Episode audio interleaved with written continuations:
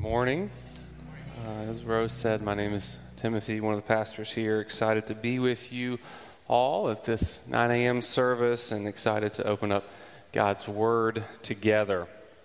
Uh, this morning, we are continuing in our summer sermon series, which we have entitled Sacred Practices. Uh, the aim of this series is that we all might grow in our understanding, uh, but not just understanding, hopefully, as well in the application of these eight sacred practices that we uh, have chosen to highlight this summer. Uh, these practices that the church has been using for thousands of years to help cultivate a greater heart of love for God and love of neighbor. Uh, so, this morning, the sacred practice that we're going to be looking at uh, is prayer. And I don't know about you, but uh, I think for myself, I often feel like prayer feels a lot like exercise. Um, and what I mean is that we think about prayer in terms of we all know that we should be doing it more. Uh, it feels really good after we do it. Uh, we often start the new year committing to do it more. And yet, for some reason, I think much like exercise, prayer feels like it's something that it's not as much a part of our life as we'd like. And I, I, like many of you, I'm sure, have read books on prayer. I've heard talks on prayer. I've heard sermons on prayer. Uh, but for me, for the most part, what I've gained from uh, a lot of that prayer research is really more guilt about how I don't pray enough. And maybe that's just me, but my hope and my prayer this morning is that we would not leave here today with that, with guilt uh, over our prayer lives or the lack thereof. But my hope is that we would leave here today gifted with a fresh perspective on how prayer might have a greater impact in your life, as well as maybe even a renewed desire to grow in this sacred practice of prayer. That's our aim this morning. Our text this morning comes from the book of Psalms, a book of prayers. Uh, we're going to be in Psalm 103, uh, reading verses 1 through 13. If you have your Bibles, you can turn with me there, and I'd love to invite you to stand, as is our custom as we give reverence to God's holy and inspired word. This is Psalm 103, a prayer of David's. It says, Bless the Lord, O my soul, and all that is within me. Bless his holy name. Bless the Lord, O my soul, and forget not all his benefits who forgives all your iniquity, who heals all your diseases, who redeems your life from the pit, who crowns you with steadfast love and mercy, who satisfies you with good, so that your youth is renewed like the eagles. The Lord works righteousness and justice for all who are oppressed. He made known his ways to Moses, his acts to the people of Israel. The Lord is merciful and gracious slow to anger, and abounding in steadfast love. He will not always chide, nor will he keep his anger forever. He does not deal with us according to our sins. Amen. Nor repay us according to our iniquities. For as high as the heavens are above the earth, so great is his steadfast love towards those who fear him. As far as the east is from the west, so far does he remove our transgressions from us. As a father shows compassion to his children, so the Lord shows compassion to those who fear him. The prophet Isaiah says, The grass withers and the flowers fade, but God's word endures forever. Would you pray with me? Heavenly Father, we thank you for your word. We believe your word is true. And we ask that you would now speak to us through your word, uh, that you would meet us here, uh, that we would encounter you, the living God, and be transformed Father, would you give us eyes to see, ears to hear, and hearts to understand? In Jesus' name, amen. You may be seated.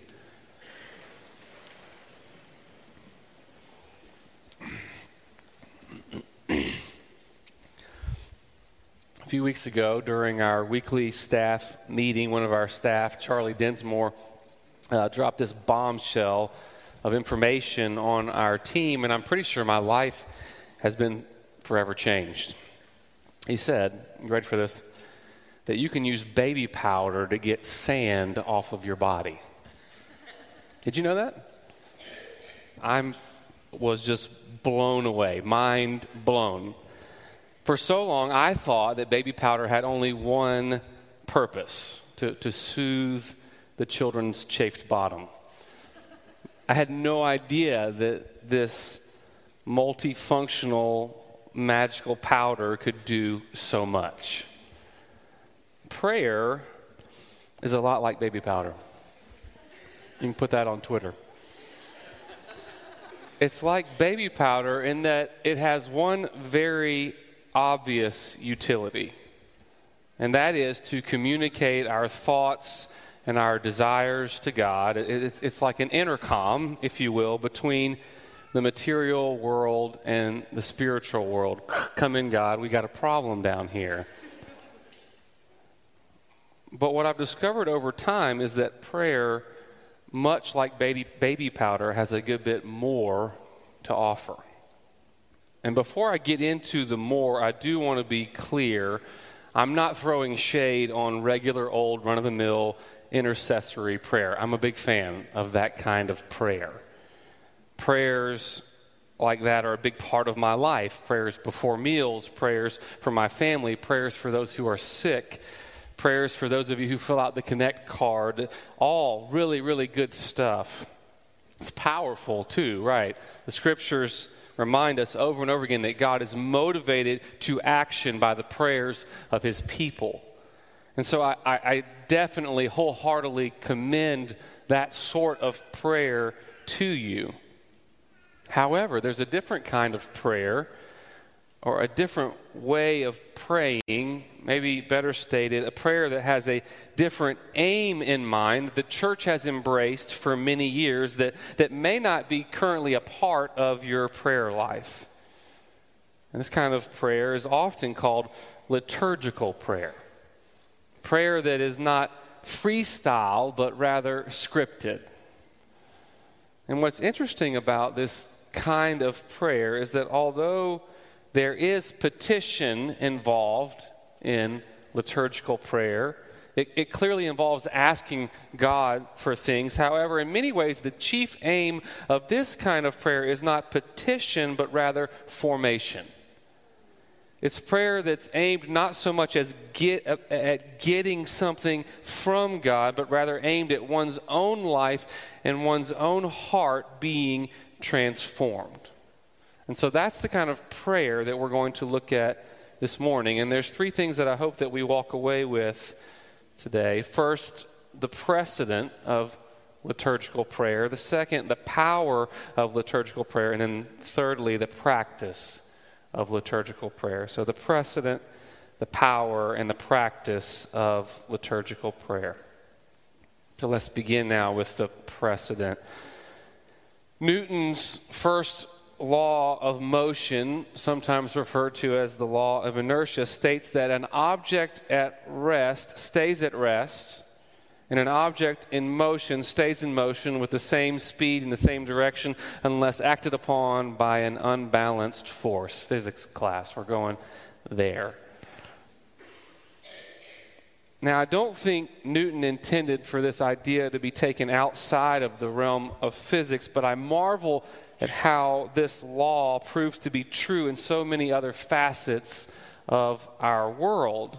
For example, in my new executive role, I've been thinking a lot about organizations and how organizations are always in motion too. They're either growing or shrinking, becoming more healthy or less healthy, more complex or, or more simple. But, but one thing's for certain organizations are never static. I think about marriages, how, how couples are either getting closer to one another or, or growing further apart, growing in intimacy or growing in apathy towards one another, but never stagnant. The, sphere that I really want to shine light on today, though, is where I think Newton's law is profoundly rings true, and, and that's with the human heart.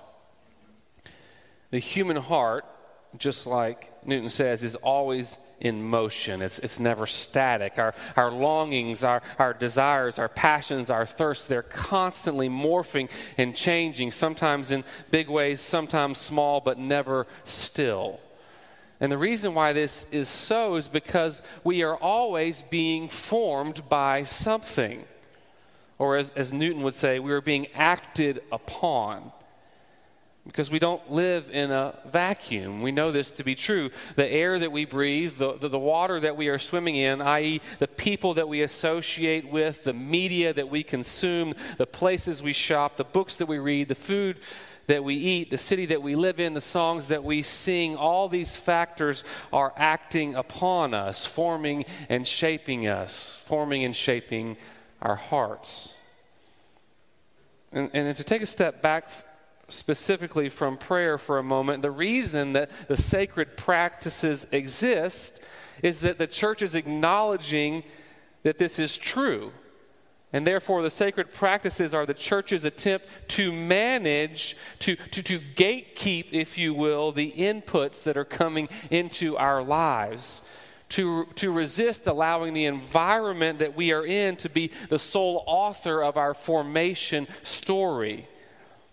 And instead, the church is seeking to offer its own inputs into the human heart, inputs that form and shape the heart to look more like the heart of Jesus. That's what sa- sacred practices are about. And, and, and prayer has long been one of these sacred practices, one of these inputs that the church has utilized to form and shape the hearts of its people. Let me show you how. Look again with me at our text. Now, I picked Psalm 103 because it's a prayer, but it's not a prayer in a traditional sense. You see, because when we normally think about prayer, we think about the object of our prayers being God, right? Talking to God. But look again at verse 1. David says, Bless the Lord, O my soul, and all that is within me, bless his holy name. Now, God is certainly referenced here, but, but He's clearly not the object of this prayer. The aim uh, uh, of this particular prayer is David's own soul, or his heart, as we would say, the control center of his being, the place where his longings and his desires and, and his hopes and his dreams reside. And so, don't miss this that the aim of this prayer the purpose of David's prayer is the formation of his own heart. But I always thought the, the purpose of prayer was to get things from God, right? Baby powder on sand, mind blown. It's important to note, church, that this concept is not uniquely found here in Psalm 103. But if you take a step back, we can see how incredibly common this type of liturgical prayer has been for the people of God for all of the history of the church. Do you know why the book of Psalms was written? I think the best parallel for those of you who grew up in the church would be a hymnal. The Psalms were not written for private consumption, they were, they were written for temple worship by the Jews in Jerusalem. There's a lot of debate on whether they were actually sung or, or, simply recited, but the point is the words were repeated over and over again as a part of Sabbath worship and as well as during the, the festivals and the feasts that the Jewish people would, would celebrate. So think about that for a moment. When it came to corporate worship, like we're doing right now, rather than encourage his people to simply have a free flowing dialogue with him through prayer, God instead gave them the very words to pray.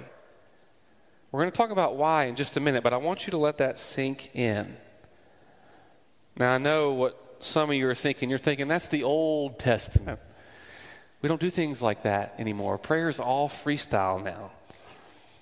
But think again about some other familiar passages. What about Matthew 6? Jesus has gathered his disciples on top of a mountain, presumably for his most thorough explanation of what it looks like to walk with him, to live out the Christian life. And, and when he gets to the subject of prayer, this is what he says He says, And when you pray, do not heap up empty phrases as the Gentiles do, for they think that they will be heard for their many words. Do not be like them, for your Father knows what you need before you ask Him. Pray then like this. And you guys might have heard this before Our Father in heaven, hallowed be your name. Your kingdom come, your will be done on earth as it is in heaven. Give us this day our daily bread. Forgive our debts as we also have forgiven our debtors. And lead us not into temptation, but deliver us from evil. Did you catch the instruction there? Jesus says, Be careful of the freestyle praying. Why don't you try these words on for size? For size. As a aside here, how cool is it that we, the church, are still praying the very same words that Jesus gave his disciple thousands of years ago? I think that's awesome. One more example I want to bring to your attention when we think about the precedent of liturgical prayers, Acts 2. So, the quintessential picture of what the church is supposed to look like. Surely they got this prayer thing figured out, right? Well, listen to what may be a familiar passage. Verse 42 it says, And they, the early church, coming out of Pentecost, devoted themselves to the apostles' teaching and the fellowship, and to the breaking of bread and the prayers. Now, it wasn't until a few years ago that someone drew my attention to one tiny little word in this verse, a word that changed the way that I understood the passage, and the word is the. Uh, uh, so insignificant of a word that some translations even leave this the out. But if you look at the original Greek, we see that this the that comes right before prayers is a definite article. And for all you grammar nerds, that means that the identity of the noun is known to the reader. That's basically the definition of a definite article. I looked that up. So what?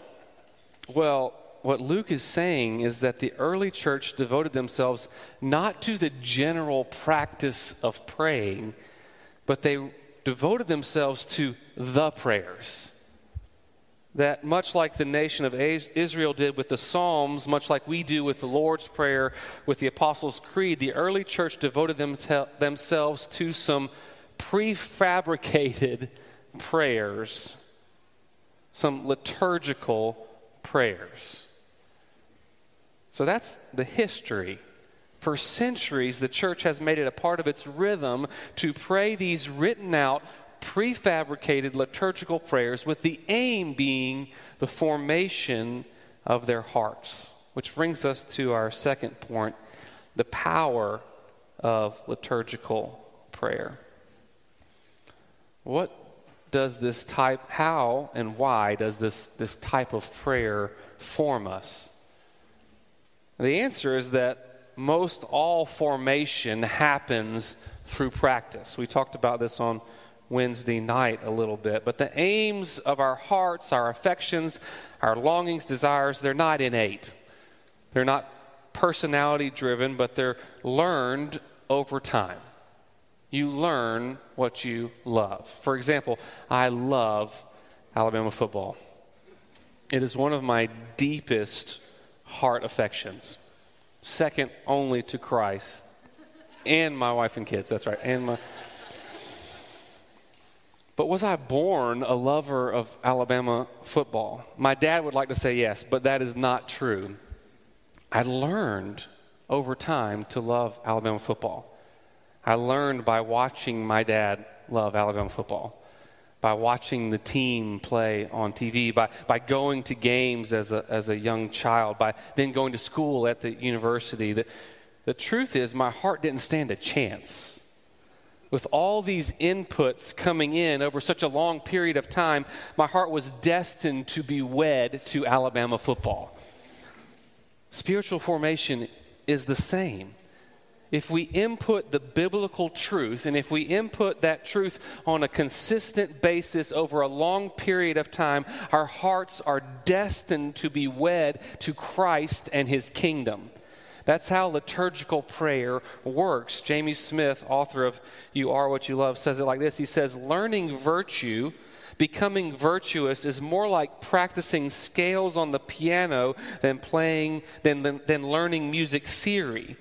The goal is, in a sense, for your fingers to learn the scales so they can then play naturally, as it were. Learning here isn't just information acquisition, it's more like inscribing something into the very fiber of your being. The orientation of the heart happens from the bottom up through the formation of our habits of desire. Learning to love God takes practice. That's what liturgical prayer is about. It's, it's the learning of the scales, it's the daily practice that changes us, not immediately, but slowly and surely over a long period of time until the truth of the gospel is inscribed into the very fiber of our being. Now, I can sense another objection brewing. You're wondering why doesn't prayer that's of our own creation form us? Do we really have to pray someone else's prayers? Is, is that where the power only is? And the answer obviously is no. Freestyle prayer doesn't lack formation entirely. However, I think this quote from Brian Zahnd is really helpful here. He says, When we leave all of our praying to ourselves, we simply recycle our own personal pathologies, which is a weighty statement. I'm going to unpack that. But what Zahnd is getting at is that all of us resonate with the Bible in different ways. We're attracted to different scriptures, to, to different biblical authors, different biblical themes or doctrines. We could all read the same exact passage and we'd come away with 40 different applications. And that is because we have different personalities, different stories, different upbringing, different hurts and pains. And, and it's also because the Word of God is living and active, and God speaks directly to us individually through His Word. That's absolutely true. But because of this reality that we are different people from different places with different perspectives, if we are left to our own devices, if we, we pray our own prayers all the time, we are inevitably going to pray through our own narrow biblical lens, through our own particular biblical bent. Prayers that are just rooted in our favorite biblical doctrines.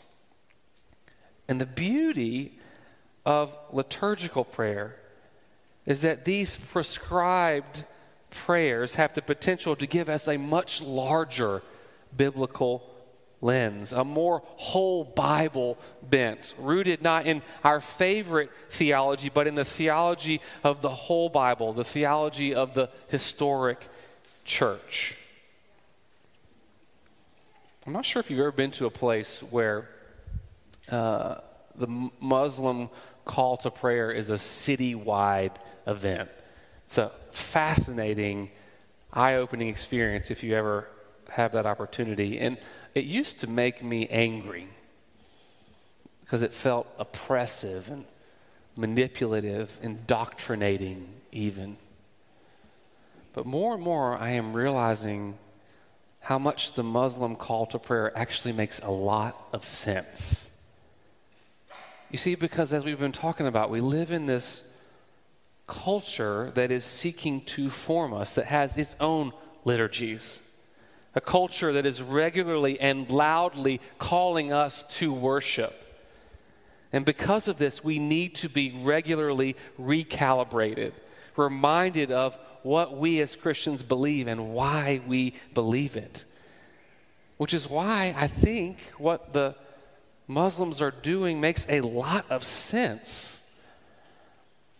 We have to be regularly praying the truth of our doctrine into our own hearts. Which brings us to our third and final point the, the practice of formational prayer. How do we do it? I think the most simple answer to that question is that we take the truths of God's word and we pray them into our hearts over and over and over again. Well, why? Because we forget. And the power is in the remembering. Look again at our text, verse 2. David says, Bless the Lord, O my soul, and forget not all his benefits. Now, it's important to note here that this is poetry, which is why the spacing is, is so funky in your Bible. And, and what the in, indentations are signifying is the parallel structure of the poem. And what we know about Hebrew parallelism is that the second line that is indented underneath is almost always a restatement of or, or clarification of the first line, which is exactly what we see here in verse 2. The second line is telling us how to do the first.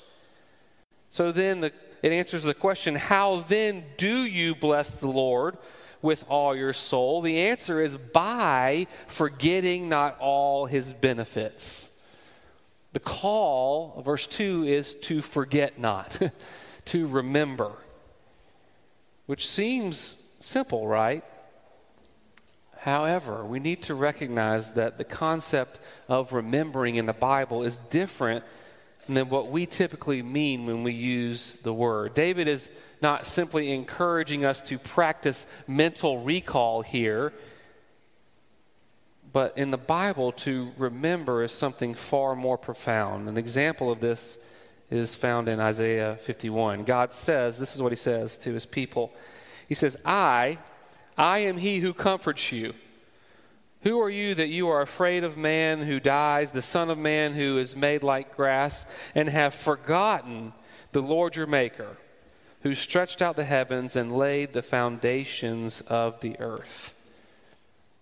Now, clearly, here, the problem is not that God's people have literally forgotten the Lord their Maker, that they have had some sort of amnesia and can, and can no longer bring him to mind that has slipped their minds that this God created the heavens and the earth. I'm sure that God's people could recall those facts. And yet, God is accusing them of not remembering in a biblical sense. And, and, what we see here and throughout the scripture is that when God calls us to remember, He is calling us to embrace something in our innermost being, in our souls. And so, what God says here in Isaiah 51 is that He said that if my people had remembered in the biblical sense, they would have been gripped by these truths in their hearts and they would have been not been afraid of their enemies. The remembering in the biblical sense is supposed to shape and transform our whole being, our minds, our emotions, and even our actions. Tim Keller says it this way He says, Remembering in the Bible is controlling consciousness. It is to have something so central to your consciousness that it affects you particularly and completely, so central that it controls how you act. Uh, Lewis Smedes is a Christian psychologist and author who specializes in marriage, and he has a beautiful way of illustrating this point. I share this with couples in premarital counseling. Smedes talks about how he, his wife, has lived with five different men since they were met, since they were married. And he says that all five of those men are him. and he's talking about how we all change so much over the course of our lifetime. But then he goes on to share this, and I think this is super profound. He talks about how his wife unashamedly claims that it has been the vows made at her baptism and the vows made on her wedding day that have kept her in it all these years. It is those vows that have enabled her to put up with these five different men. Church, don't miss this. When, Mrs. Smedes remembers those vows made in baptism and those vows made on her wedding day, she's not simply engaging in mental recall. She's not simply playing back an old memory in her head. She is inviting the truths of those moments to control her consciousness and her behavior. She's allowing her baptism vows and her wedding vows to take root in her innermost being and to shape her from the inside out. The way that we bless the Lord with all that is within us, the way that prayer becomes truly formational is when our prayer becomes a vehicle for remembering in the biblical sense. When our prayers over time cause the truth of the gospel to grip our innermost being and transform us from the inside out. So, finally, by means of application, I'm going to give you two party favors to take home with you as we try to make this uber practical. The first I want to offer is this piece of paper. You can't have this, this is mine, but um, we've put this on our website, on the uh, Spiritual Practices, uh, Spiritual Disciplines website tab, uh, and I'd love for you to check it out. Uh, this is a collection of Christian prayers and creeds and confessions. It's a, called a liturgy for morning prayer. Uh, Daniel and I were introduced this years ago by uh, Brian Zahnd at his prayer school. Uh, this is not magical. Uh, it is. There's nothing supernatural about this sheet of prayer. However, as I have sought to incorporate it into my daily rhythms, it has changed my life. Uh, is it the only liturgy for morning prayer out there? No. Uh, do I get really excited about the idea of this church praying this together every day? Yes, I do. I think that would be awesome. Uh, so it's on our website under the spiritual practices tab. Bradley is going to add it to the weekly email next week. I'll try to have some printed out copies as well. But my charge for you is try it for six weeks. Uh, withhold your judgment until the end of those six weeks and then shoot me an email and tell me what you think. I would love to hear from you. The other resource I want to commend is this book, Every Moment Holy. Uh, it's just a, another, it's a collection of biblically sound, theologically rich prayers, uh, prayers for all the things. Uh, and I find it helpful uh, to protect me from simply praying my own pathologies and favorite doctrines over and over again. It's also really helpful when I don't know what to pray or how to pray uh, gives me words. Uh, there's prayers for things like feasting with friends, prayers for birthdays, uh, prayers for my personal favorite, changing a diaper. It's in there. What should you? What do you pray while you're changing a diaper? Uh, all the things. Um, but these are just two resources.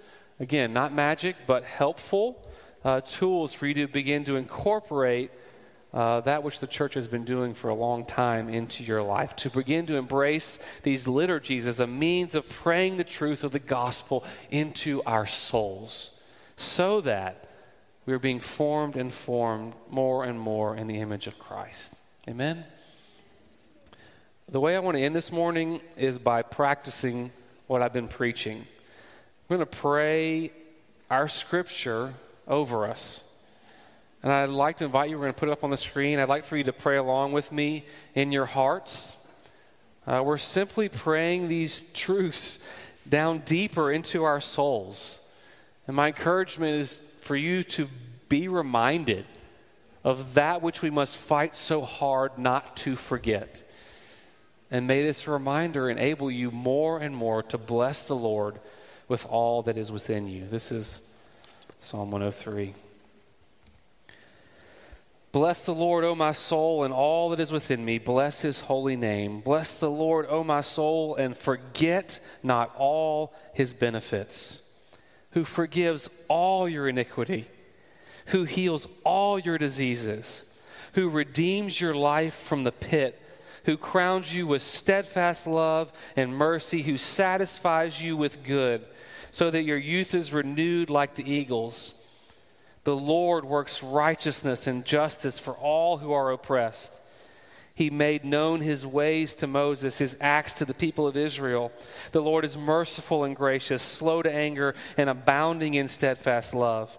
He will not always chide, nor will he keep his anger forever.